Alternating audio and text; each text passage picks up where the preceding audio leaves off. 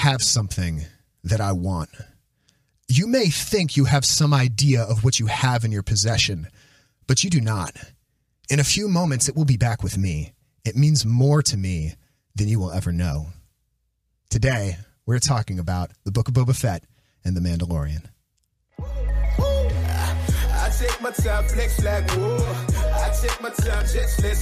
Welcome to Pop Culture Catechism conversations about music, movies, and the longings of the human heart. Let's get started. What is more important, loyalty or purpose? And how do I choose between two things that both seem like good choices? What does it mean to really belong? Can I find meaningful relationships when I've been on my own for so long? Can I really come back from a life of sin? What about a life of violence? What about a life of pain? Can I come back from those? And how do I deal with the anger I feel from the way I've been treated and how I've been abandoned? All of these are questions, deep questions that come up through the shows The Mandalorian and the Book of Boba Fett. I am really excited today. I've been trying to get him on the show for a long time, and it finally has worked out. And he's here. We have uh, the man, the myth, the legend, Deacon Dr. Bob Rice, professor at Franciscan University, musician, Star Wars nerd extraordinaire. I'm super happy to to to have you here, uh, Deacon Bob, and uh, listeners, if you listen to the show before, you know that I am Mike Tenney. I'm a Catholic speaker and worship leader from Washington, D.C. I spent over a decade in Catholic high school education while also trying to make it as a rock star at night. And now I speak to people each year through this podcast and also through live events. And this is Pop Culture Catechism, the gospel according to pop music and movies and the shows that we love. And hopefully by the end of this episode, not only will you have a greater appreciation for The Mandalorian and the Book of Boba Fett, but also you'll have some real practical tips that you can incorporate in your life today for how to experience God's love and how to live it out in your world. Thank you so much to the people who make this show possible, our patrons who support us on a monthly basis through popculturecatechism.com and the Awaken app. I'm very happy today to have Deacon Bob Rice with us. Bob, thanks so much for being here. Can you tell the people a little bit about yourself? Yeah, absolutely. So I uh, I live in Steubenville, Ohio uh, with my wife and my seven awesome kids. I am a deacon for the Diocese of Steubenville. I actually just got ordained a couple months ago. Uh, so it's a very, yeah, it's very, very, very newlywed, exciting uh, moments in my life in terms of that brand new sacramental grace. I teach at Franciscan University of Steubenville, uh, where I am a professor of catechetics, uh, focusing a lot on youth ministry and music ministry during the summers, I lead a lot of the worship for the Steubenville summer conferences. And I'm just really pumped to be here. Uh, it's a real grace and blessing to uh, be talking with you. I am pumped. I feel like I should have worn my Franciscan University shirt today. well, I mean, you're wearing your Catholic yeah, University Yeah, I was. Shirt. I have a lot of friends that went to Franciscan. I'm a big fan of Franciscan University. Um, but I always remind my friends that went to Franciscan that while your school is a great Catholic university, Mm. I went to the Catholic University of America. Yeah. So just I just like to remind them yeah. of so you that, don't think that's but... a little lack of creativity on that end? Like if you have to overstate it that much, what are you compensating for? Perhaps. That's just my thought. Perhaps, perhaps, perhaps. All right. Well, I'm glad you're here. I feel I feel a little bit like the young Padawan with the Master Jedi. um, you know, I actually I actually came up with two possible mas- Master Jedi names for you. Um, Ooh, it could be okay. uh, Obi Bob Kenobi.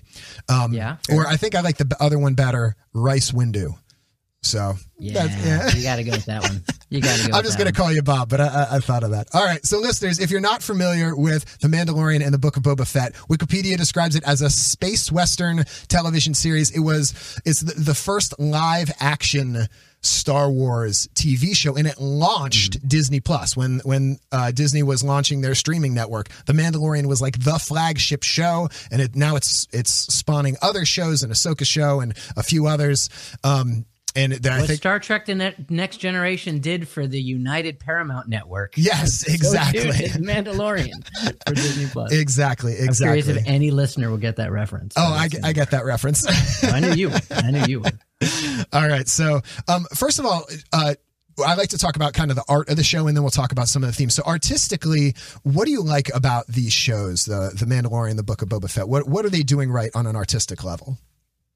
Yeah, the the color scheme is incredible. I mean, it is it is so beautiful. I'm sure we'll get to it. It's one of the things I don't like about Book of Boba Fett. I thought it broke some of its own artistic Mm. rules. Okay. But in terms of just the look and the feel, uh, the soundtrack was incredible. I mean, it really, it really dove into that space western genre uh, in a way that didn't, you know, you never felt like it was trying to force something. It just came across really, really naturally in terms of the, you know, the, the strong earth tones and the music and the lighting of all of it. Uh, I mean, just just exceptional how it stuck to that. hmm Yeah, I, I really like the just the it, it. I don't know if you're familiar with this phrase. We we did an episode on on the Skywalker saga. It was one of the first episodes we did. And one of the things we talked about in there is uh, the Donegality of Star Wars. So um, there's like this place in Ireland, and like if you've been in Donegal, and like you've been there, it's got a certain Donegality to it. It's like so Star Yeah, Wars yeah. has like a certain Star Warsiness to it. Like it just feels like Star Wars, and I feel like the Mandalorian uh, nails that. With you just feel like you're in the Star Wars world, and it just it it it has a certain feel that you it's hard to quantify. But That it- was one of the revolutionary things that Lucas did with the first Star Wars when we when we began that story on Tatooine. You know, I mean, Star Wars the movie itself began with a very cliched space look. yeah Uh, everything is white, everything is silver, everything is clean, everything is polished.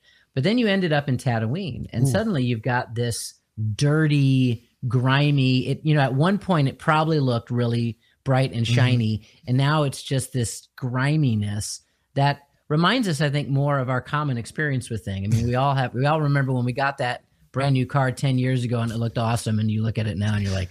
But now, Yeah, but now the Millennium Falcon's, hy- but now the Millennium Falcon's hyperdrive just never works. you know, when you Yeah. hit it too, it's always breaking down. They're like bang on it. Yeah, I love that. I love that. Yeah, I thought too. that was an esthetic actually that Joss Whedon did really well with Firefly too. I Mm. mean, I think actually that uh, tried to lean into that spaced western genre, but Yes. it almost did it comically. I think Mandalorian like embraces it fully. Yeah, and I love the um, kind of kind of the, the the throwbacks. I think it's doing a good job. I mean, as as Star Wars fans, we all have our opinions about the originals and the prequels and the sequels, and it's it's very heated. But I, what I love about what the Mandalorian, the Book of Boba Fett, is doing is I feel like it's bringing so much of this together because it's set after Return of the Jedi, before the sequels, and so it's kind of trying to fill in that space and connect the sequel trilogy to the main trilogy. But then there's also all these throwbacks to the prequels, and uh, just like the spa- the new spaceship that he has now, and um, like some of the droids, and so I I feel like it's really and something Jon Favreau and Dave Filoni, who are like the producers, directors behind it, something they're doing is just weaving this beautiful tapestry out of things that some people like and some people don't like, but they're they're they're bringing it together in a cohesive way that I feel like sometimes has been lacking in Star Wars. You know, so I, I really well, what I really something love, about it is I, I this was one of the first times that they moved away from this bizarre genre that Lucas almost created for himself, which was a backward storytelling motif. Mm. You know, we had the original trilogy, and we didn't know what was going to happen to those characters movie to movie. Mhm. And then we went to uh, the prequels, you know, which he kind of created that genre really. Mhm. And we don't know how it's going to end up, but we know how it's going to end up. Yeah. Like we Mhm. might not know the beats that it's going to get there, but you know, this kid's probably going to end up killing a lot of people Yeah. eventually, Mhm. right? And, and we go there. And I would say even that is, I think for many, not it's a totally different conversation, but the frustration with the sequels and throwing Palpatine in at the end of it always felt like a little bit of a a retro fan grab of Mm-hmm. in introducing a character that was clearly not going to be a part of the that sequel trilogy, but Mm-hmm. now they're trying to again retro storytell. And I mean they they do this constantly, right? They did it, you know, Last Jedi, they're running out of fuel. Mhm. Well, when did we ever run out of fuel? Wait for six months, and we're going to tell the solo story about Mhm. finding fuel. Yeah, right? uh-huh. and even the Mandalorian played a little bit of a part in it. I don't know if you remember when Rise of Skywalker came out, they moved that episode, uh, the Mandalorian episode, to a Wednesday as opposed to its normal release on a Thursday, Mhm. so that we could see Yoda healing Force somebody healing. with the Force. Yeah, right? yeah, yeah. So uh huh. um, so those little annoyances aside, I think the excitement of the Mandalorian is I don't know what's going to happen to the Mandalorian. Yeah. like this Mhm. is a new story. Yeah. This is taking the things we love about the genre, the look and the feel of the genre, and it's really for the first time giving it a freedom to create a new story in this world, which I think many of us have been longing for. Yeah, I, I agree. I, I really agree. And I'm excited to, to, to see what happens. So let's get into some of the themes of what's going on. like some really powerful characters that are going on some powerful journeys. I want to start off just by um, talking about Din Djarin, who is he's the, the, the title character in The Mandalorian, um, and we find out very early on that he was an orphan. His parents were killed in the Clone Wars, and he was adopted into this Mandalorian way of life, specifically Death Watch, a certain certain sect of Mandalorian, and they have a very austere way of living of like they have a very strict code um, and I just I just feel like there that story of the orphan has yeah. such rich themes for us in the spiritual life and also as Christians who also have a very in some ways kind of strict code that we're called to a, a different way quote unquote you know he says right. this is the way we have a, a different way that we follow um, and I'm, I'm wondering what what do you see in the journey of din that that we can we can pull from in our our life of our our walk, our way that we're trying to walk. Yeah, you know, I love that ger- that general theme of the spirituality of the Mandalorian, and and even just the spirituality of Mandalorians in general, right? Mm-hmm. I mean, part of the arc of the bigger story of of Mandalore was at one point it was wiped out by the Jedi. Mm-hmm. You know, that's why actually they they developed this kind of beskar steel, mm-hmm. you know, so that they could defend themselves against lightsabers. So that was a part of it. And even one of his earlier episodes, uh, you know, the Mandalorian says, "Weapons are my religion. Like Ooh, I'm not going to yeah. give up. I'm not going to give up my religion, you know, for for this particular moment." Now I know in the arc of the Clone Wars, right, that uh, it ends up being the Empire that will wipe away the a lot of the remnants of Mandalore and so you have this tension, I think, spiritually in this journey with uh, the Mandalorian of it's kind of like a fundamentalism. Like yeah. that's what he's raised in. Uh, it's a very, very, he doesn't even know it's a strict sect until he encounters other Mandalorians who casually take their helmets off. Yeah. Uh-huh. Yeah. done. And he's completely freaked out by this. Mm-hmm. And the challenge for him is, is he going to stick to a, a fundamentalism of a faith that he learned, or is he going to embrace the true meaning of his faith, which is beyond the fundamentalism? It's really mm-hmm. fascinating. He has given care of this child, even though he's told, oh, yeah, this is a child of people that try to kill us, mm. but you still have a mission. And I think the most dramatic moment comes in episode, uh, the first season, where he has to take his helmet off to get like the scan of the stormtrooper mm-hmm. moment and he's gonna his face is gonna be seen by others that's um what's i'm trying to remember what season that was maybe that i think that was season two yeah that was season 2 uh-huh. right season one he shows his face to a robot mm-hmm. it's kind of like yeah you mm-hmm. know it's iffy but okay mm-hmm. but season two is where he actually has to make a decision am i gonna follow into the harsh uh, fundamentalism of what i believe or am i going to go for the purpose of what I believe. And I think and I think that is his journey throughout both seasons. His first understanding of the way is of a very rigorous code that must be followed. And then throughout those seasons, we see, in essence, a conversion of it that he realizes that the way for him is more than just following a code, but it's it's loving, it's connection, it's doing whatever it takes for the one that you are entrusted to. And, and I think that's, I think for people of faith, that resonates with all of us oh because all of us can fall into a fundamentalism. Yeah. All of us can kind of forget the reason why we're doing what we're doing. And when we come face to face with it, that really becomes the question. Are we going to step into an uncomfortable place mm-hmm. for the sake of another?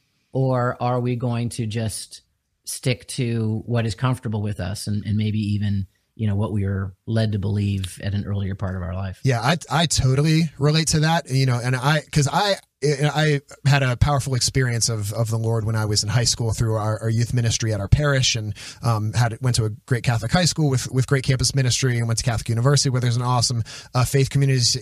And my my family was very much in the faith, so I've been blessed with like lots of good formation. And from a young age, I decided like I want to be all the way in for Jesus. I want to ride this yeah. Jesus train and drink the Jesus juice. Like I want to be all the way in. I want to be radical, living my life for the Lord. I want to be a saint, Mother Teresa. Like that's what I want to be.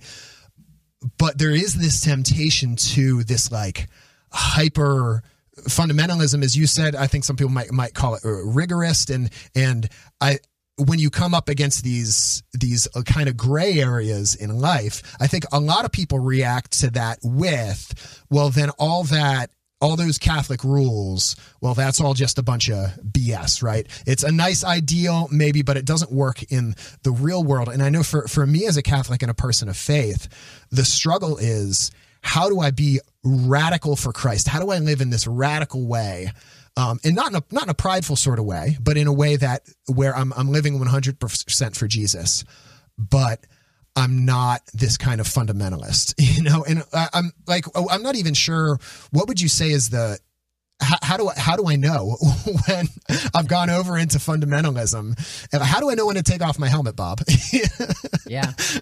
Well, the two great commandments are to love God and to love others. Mm-hmm. And so everything else that we understand in our faith really needs to to filter through those moments.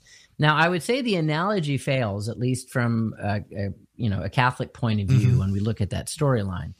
Um, the the kinds of things that the Mandalorian was being asked to do as part of the way, mm-hmm. you know, quote unquote, the way, uh, wasn't really at the heart of what the way was about. If anything, you could maybe you could you could make a comparison, I think, to the Pharisees mm. and the types of rules that they created. It wasn't that long ago at Sunday we heard Jesus saying, you know, you you make human laws and you pretend they're divine. Yeah. And even uh, we see that conflict happen in the book of Boba Fett, where when Mandalorian confesses, yeah, actually, I, I did take my helmet off once. Mm-hmm.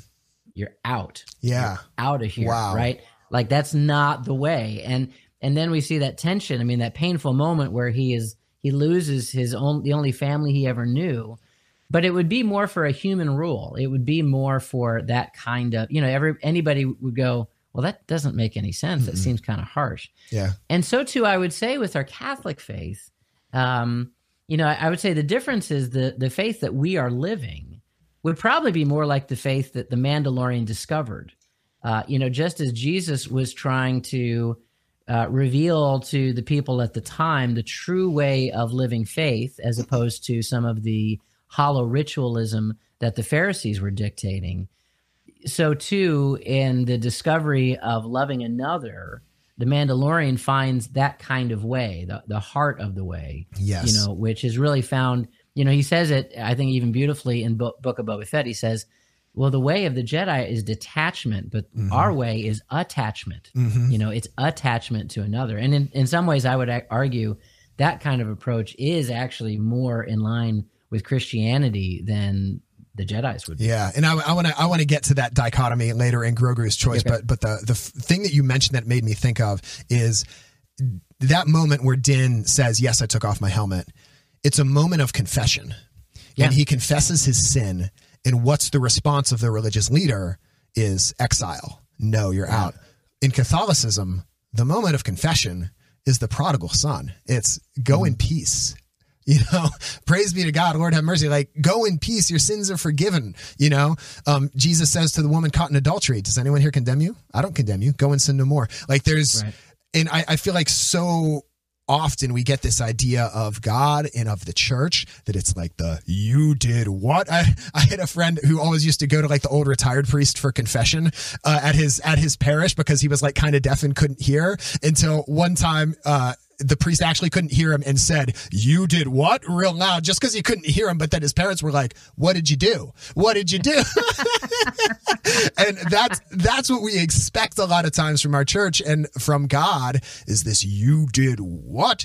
Out of my sight, you know, into into the fire. And that's not what we get with Jesus at all. We get, does anyone here condemn you? I don't condemn you. So yeah. And I think that's a stereotype that sadly some Catholics have. Uh, mm. You know, I, I get an opportunity to do a lot of ecumenical ministry opportunities, mm-hmm. particularly with young people. And it breaks my heart a bit when I find ex Catholics. Mm-hmm. Um, because the folks that I know that left the faith never did it because of a, a doctrinal argument or something like that. It, it's usually because they, they grew up in a Catholic environment that really felt like empty ritualism. And then they started hanging out with Protestants who had this personal love relationship with the Lord, and they were rightly upset. You know, they were rightly like, "How come I never heard that in my Catholic faith?" Mm-hmm. But then they feel like they need to leave the faith, you know, or at Mhm. least leave the Catholic Church in order to experience that kind of personal relationship with Jesus.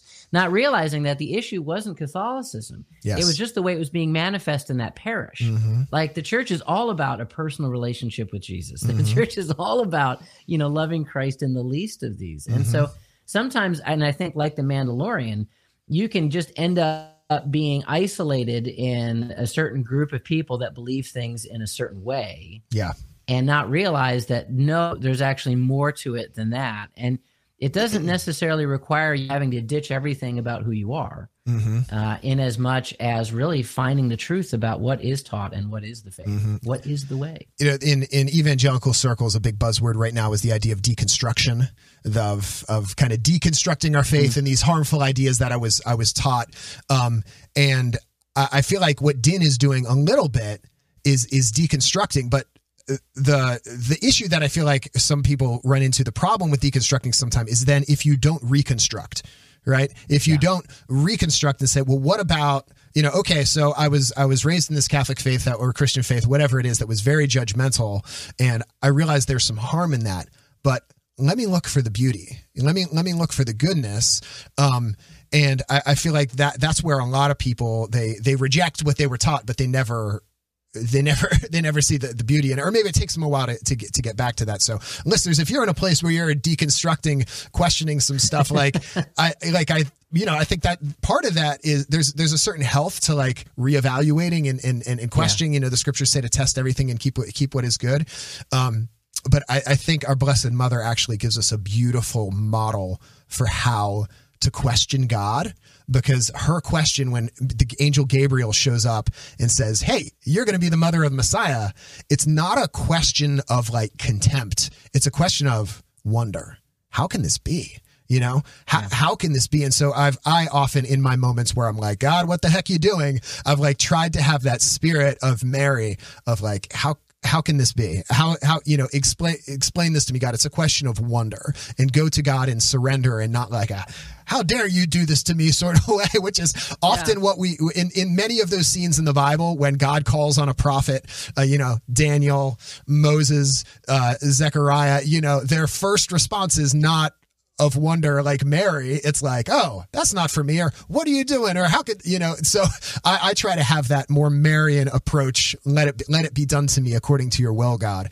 Um, but it doesn't mean you Yeah. can't. It doesn't mean you can't ask questions. You know, Right. Um, and Thomas Aquinas said a thousand questions don't equal a doubt. You know, there's a there's a big difference in in that. say say that again. That's a good one. A thousand questions do not equal a doubt. Okay, tweet. We can have many questions about God. Yeah. And in fact, Aquinas spent his life asking questions about God. Wow. Yeah. and trying to find the best answers he could. Um, you know, I think the positive of Din Djarin's journey is that he is a spiritual seeker and he is willing to uh, let go of some of his preconceived notions of what he thought the way was, what he thought the faith was, especially when he encounters it in the other and the other in need and realizes, wait a second, you know, if I am really there for another for attachment, then maybe the things I've been holding on to need to change. Mm.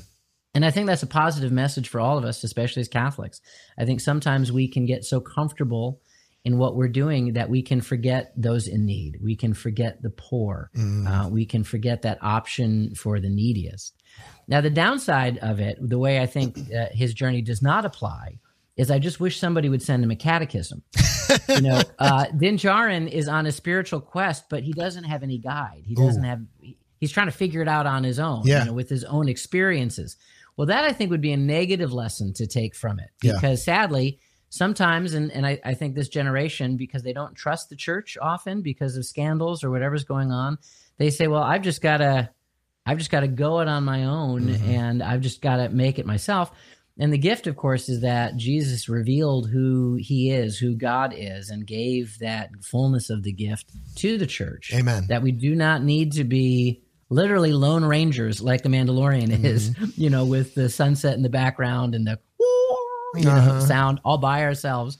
Um, but he's inviting us into community and he's inviting us to learn more about uh, about the faith. So there's the positive and negative elements Yeah, of that. The and- and- positive, the journey is great, but the but God is actually giving us a destination. He's not asking us to just keep walking around with the sunset and us. and he doesn't leave us without tools and i and, and unfortunately i think in our modern postmodern american society for some reason doing it alone seems more quote unquote authentic you know like that's the Yes. real way to do it like oh you're just listening to those old those old guys or those old books or those old whatever like Right. no ha- like i think i should have some humility to recognize that maybe in my short life, I'm not going to be able to figure out these fundamental questions that people have been struggling with for millennia. Maybe I should look to some wise and teachers of of the past. Um, so I think this this is a good point to pivot to Grogu because Grogu has some similar challenges of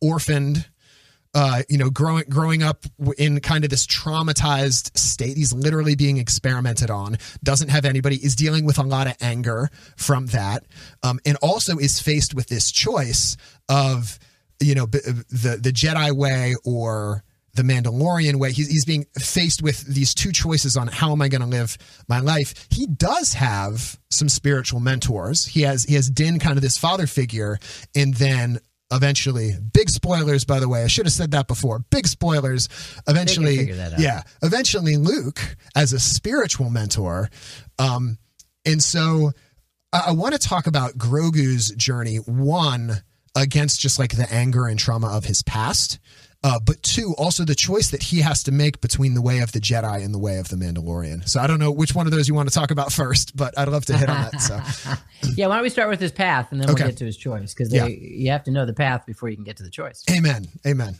Okay. Yeah, and I, you know, you really do have a story of two orphans, and they find each other, and uh, they really cause each other.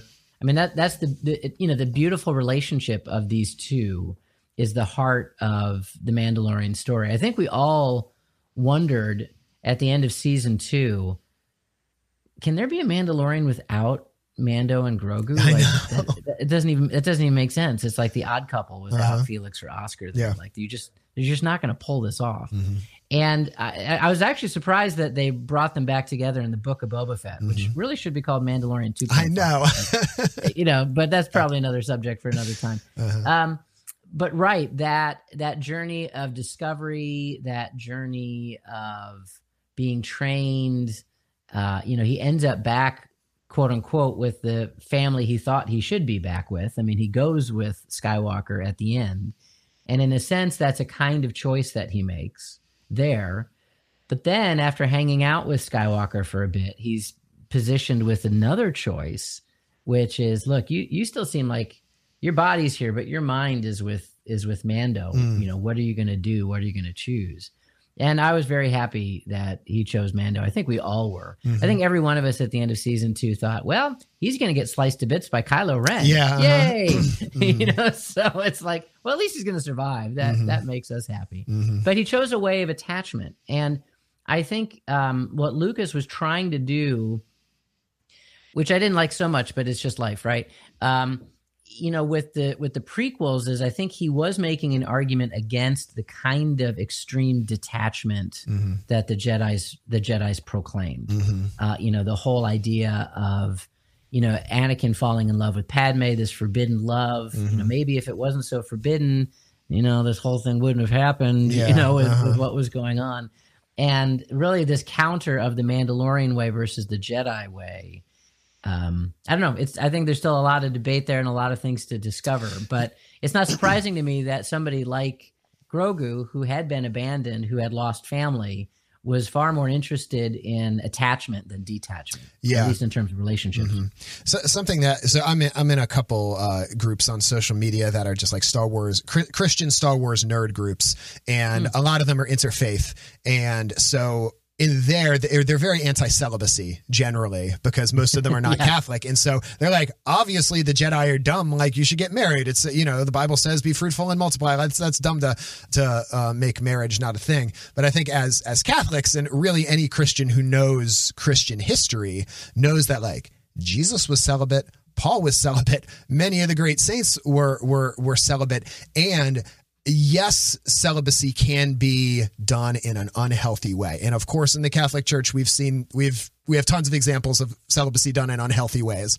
Um, mm-hmm. But it can also be done in a really healthy way. And it is a supernatural call.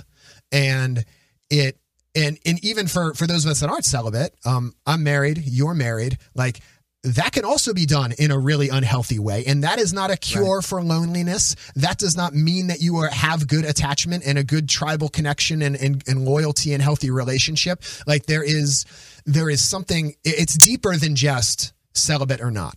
Right. It's there's, and, and I think that's the lie of the culture. The lie mm-hmm. of the mm-hmm. culture says that intimacy is sexual. Mm. And and I think even our brothers and sisters in Christ can fall into that. Yeah. So mm-hmm. I think what Lucas portrayed with the Jedi, it wasn't celibacy was just a wasn't a fruit of a seeking of an intimacy. Mm. And and that's for the Catholics, that's what it is. Like those who pick up a celibate life are doing so not for the sake of detachment. They're doing for the sake of attachment to God, to be more intimate with God. Mm. Attachment and intimacy is the goal of the celibate uh, in the in the Catholic faith. Mm-hmm. And for the Jedi, that celibacy was a was a false.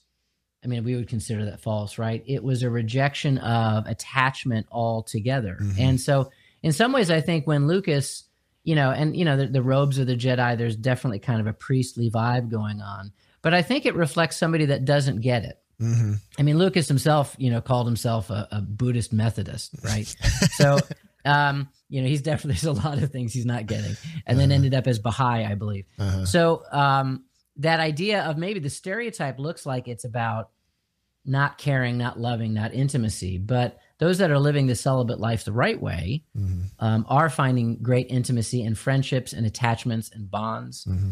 And you're right, just because you are actually sexually active, that doesn't mean that you are having those healthy things mm. either. It's it's trying to take sex off the table. Essentially, yeah. the church is trying to say like that's that's not the be all and end all. Yeah. But in our society today, every TV show, everything is all about yeah. that. And and and to to Star Wars credit, I think there are some like healthy Jedi. You know, mm-hmm. Yoda mm-hmm. for the most part, Qui Gon, even Ahsoka, even though she's not technically a Jedi anymore, or uh, even the guy in Rogue One, I forget his name, but the, I, am one with the Force, and the Force is with me. Yeah, that guy. Like, yeah. there are some like healthy examples of like uh, d- detached mystics who are not detached in the bad way, but are de- right.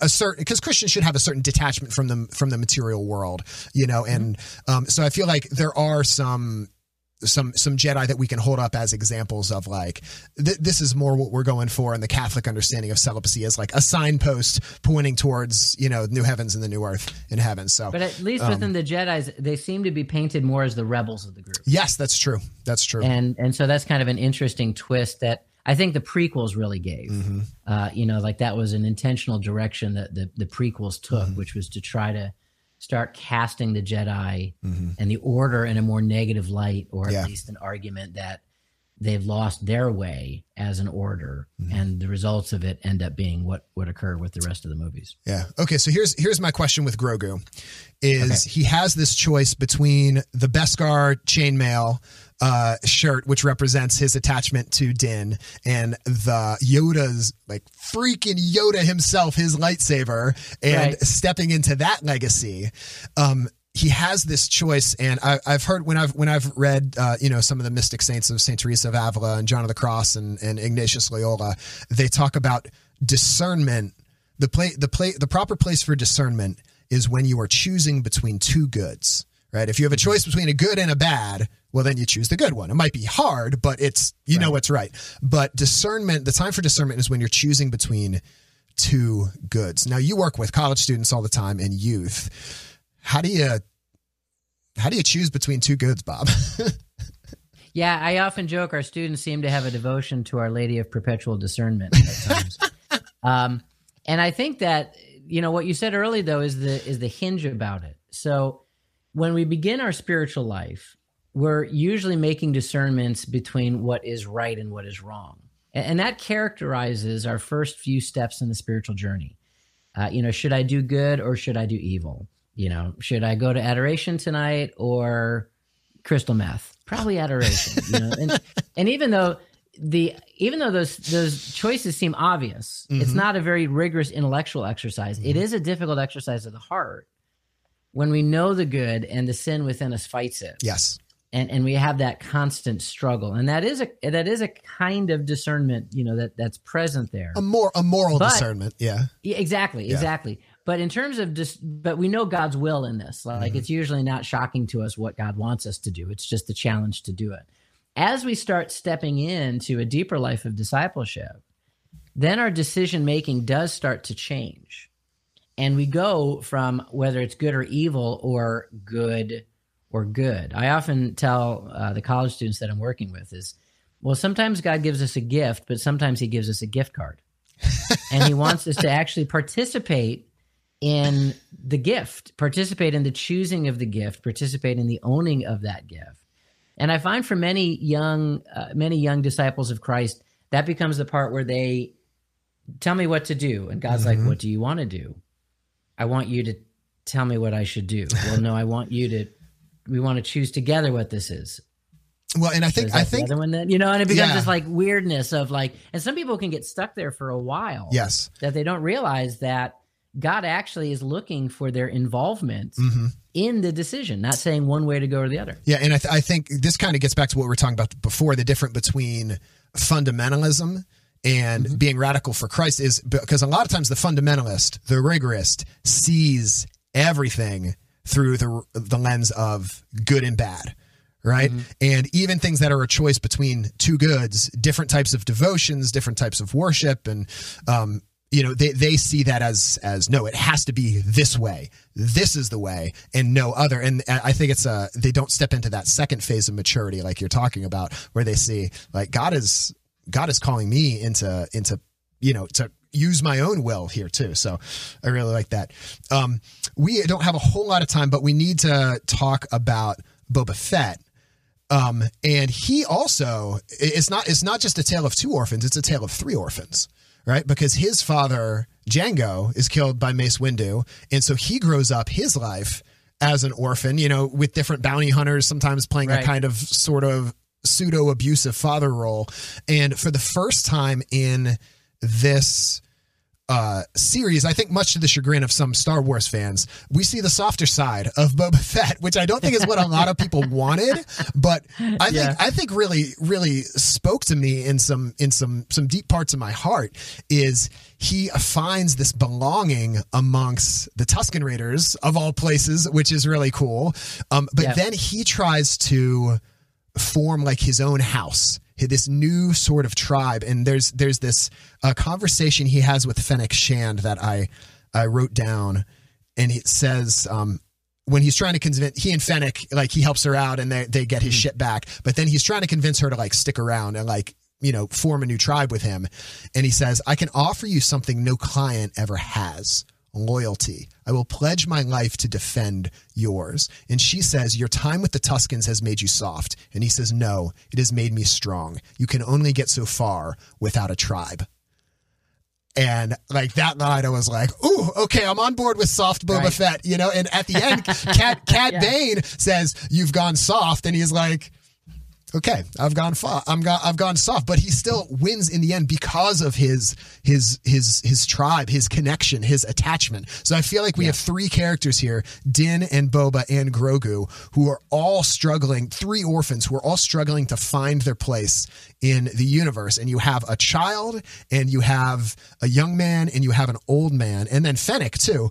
All of these people are are, are somehow finding within each other this kind of island of misfit toys of belonging. Mm. And in some ways, I think that's kind of a beautiful vision for the church. In some ways, is that we're we're we're coming together and we're finding that we're stronger together in our weakness and in our softness than in our our strength, in our moral rectitude, in our ability to stick to a very hard code. Like there's something about us coming together that that makes us stronger. So anyway, those are those are my thoughts. I don't know if that makes you think of anything, but No, no, I completely agree, and I think you're right. You know, I mean, there's nothing more powerful than love, Mm. and and love might seem quote unquote soft Yeah. to others. You know, our willingness to die for another, and it's those bonds of love, those bonds of loyalty that really are the means by which all of them get pulled out of the particular you know wasteland they're in it's the bonds of loyalty that the tuskens showed boba that really brought about a conversion in his heart it was the bond of loyalty between you know the mandalorian and grogu you know that really was the you know salvation for both of them you know when he decides i'm going to go back and i'm going to rescue him you know, I'm I'm, I'm not going to be a bounty hunter anymore. I'm going to take care of this kid. This is this is my new oath. This is my new loyalty. Mm-hmm. And so I think in the context of all of that, it is uh, an invitation to reflect on our love for others and what are we willing to do for the other as really a driving force of maybe shaking us free from some of the patterns of behavior or kind of the blinders on uh, approach that we often take in society mm-hmm. and you know e- even within our faith lives that can bring about a transformation in our own hearts of finding you know jesus who is the way the truth Ooh, and the life yes amen Amen. Amen. I love that. And I feel I feel like the way you were talking about Din, like it gives me like St. Joseph vibes, you know? like this kind of silent protector that, you know, we don't yeah. always know what's going on, but he's taking on this fatherly role. All right. So I want to I want to bring this in for a landing here. Um I told my guests at the beginning of the show that we were by the end of the episode, we were going to try to give them some things that would help them to today when they turn this off to live live the gospel in their life. What what's like one takeaway that we can leave our listeners with today for how to how to bring the gospel from from the Mandalorian and Boba Fett into our life? You know the the tagline from Mandalorian constantly is "This is the way," mm-hmm. and uh, the entire experience of the Mandalorian is reflecting on what he's doing in light of the way, you know, the the code by which he lives this harkens back to what I said earlier. What is our way? You know, our way is Jesus, but thankfully, we are not asked to just discover Jesus on our own, deconstruct all the things around us. Do we live the faith? Do we know the faith? Um, you know, this this podcast is called Pop Culture Catechism. Uh, do we actually even look at the Catechism mm-hmm. ever? I, I think uh, you know if you're not familiar with it, at the end of every section is an in brief. It just has in a few paragraphs, this is what it's about. And I would challenge the listeners if we are going to be people of the way, you know, what what we live out in the church is not something separate from Jesus. It's the fullness of what Jesus wanted us to do. And if you would take a few minutes every day and just read an in brief section of the catechism, I think there's only 52 of them. Mm. Uh, you know, you could even time this out with your Lenten jersey into Easter. Yeah you're you're you'll be blown away and you will have a transformation of when you really understand what the way is and how to live it, not in isolation, but in community. Mm-hmm. I'm always shocked when I read the catechism. There's just like these beautiful passages. Mm. I was reading, a, I was given a talk on prayer the other day. So I, I popped up in the, oh, yeah. the, catechism section on prayer and it talks about like the heart and like the nature of the human heart and how God meets us there. And it's just like, this is beautiful stuff. So yeah, I 100% agree. That's a good gospel takeaway. Um, so would you, uh, please, uh, close this out in prayer? Let's, let's, uh, let's, let's close this out for our listeners. Absolutely. In the name of the Father and the Son and the Holy Spirit. Amen.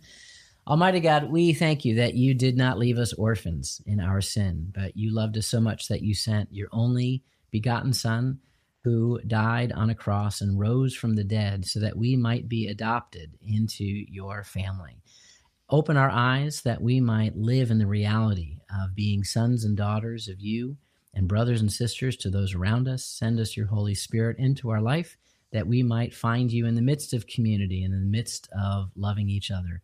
And may we be lights in our own worlds, our places of work, our families, our towns, wherever it is you call us, to you who are the way, the truth, and the life. And we ask your blessing upon all of us in the name of the Father and of the Son and of the Holy Spirit.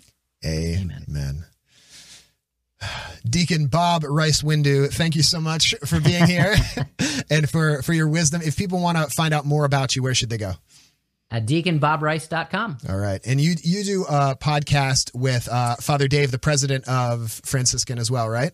You can see it on that website, but mm-hmm. it's called They That Hope. And nice. it uh, releases every Wednesday morning, uh, both on YouTube and on whatever wherever fine podcasts are sold. Uh, That's it's, it's, available. That's wonderful. Thank you, Deacon Bob, for being here. A couple quick shout outs. I want to shout out the Though They Die podcast, who did also did a great episode. They're run by Net Ministries. They did a great episode on the Mandalorian. The Star Quest podcast network, who has a whole Star Wars and Catholicism podcast that goes like episode by episode. They and they're they're they're Catholic, so I, I love love those guys. And also uh, the project Real Plus True is going through the Catechism right now, so I highly recommend all three of those. Um, if you uh, listeners have had value from this show, I really encourage you to send this to somebody who you think would appreciate it. Share it on your social media or send in a text to somebody who's into Star Wars or just would appreciate what we talked about here today. And if you really want to support what we're doing here, go to popculturecatechism.com and become a monthly patron. You can pick from one of six tiers of giving, and that helps us do everything that we do here. And you also get access to the exclusive content for each show. For example, in this show, we're going to talk about uh, what our predictions are for the future of the Mando verse, verse and the Star Wars universe, but that's only for patrons. And also, you get access to all the talks that I do in my speaking ministry. That's all in there as well. And in Lent 2022, you also get access to all the Awaken Your Lent stuff that is happening through Awaken Catholic. There's tons of daily reflections, and you find all of that through the Awaken app, which is a free app for everyone. And then if you're a patron of a show, uh, you also get access to exclusive content from the shows and lots of other stuff like the Awaken Your Your Lent um, initiative that's going on right now. It's a great uh, Catholic Christian community online, but there's also prayers and uh, a Christian music library and lots of good stuff going on there. So go to popculturecatechism.com, get the Awaken app. Thank you, listeners, so much. This is the way. A special thank you and shout out to all of our patrons who make this show possible, but especially Carl and Melissa Gore, Lisa and Bob Tenney, Stephen Maggie Hubbard, Rob Smith, and Tom and Emily Camberiati. Thank you so, so, so, so much. Right now is the perfect time to become a patron because in Lent 2022, I am giving a six week lecture series during Lent at a parish nearby where I will be going through the greatest hits of Catholic spirituality. It's kind of a crash course in how to pray and different methods of prayer. So, if you've been looking for a way to jumpstart your prayer life, if you become a patron, you get access to all of those talks as well as all the other talks I give, plus the exclusive content for each episode. So, now is the perfect time to become a patron.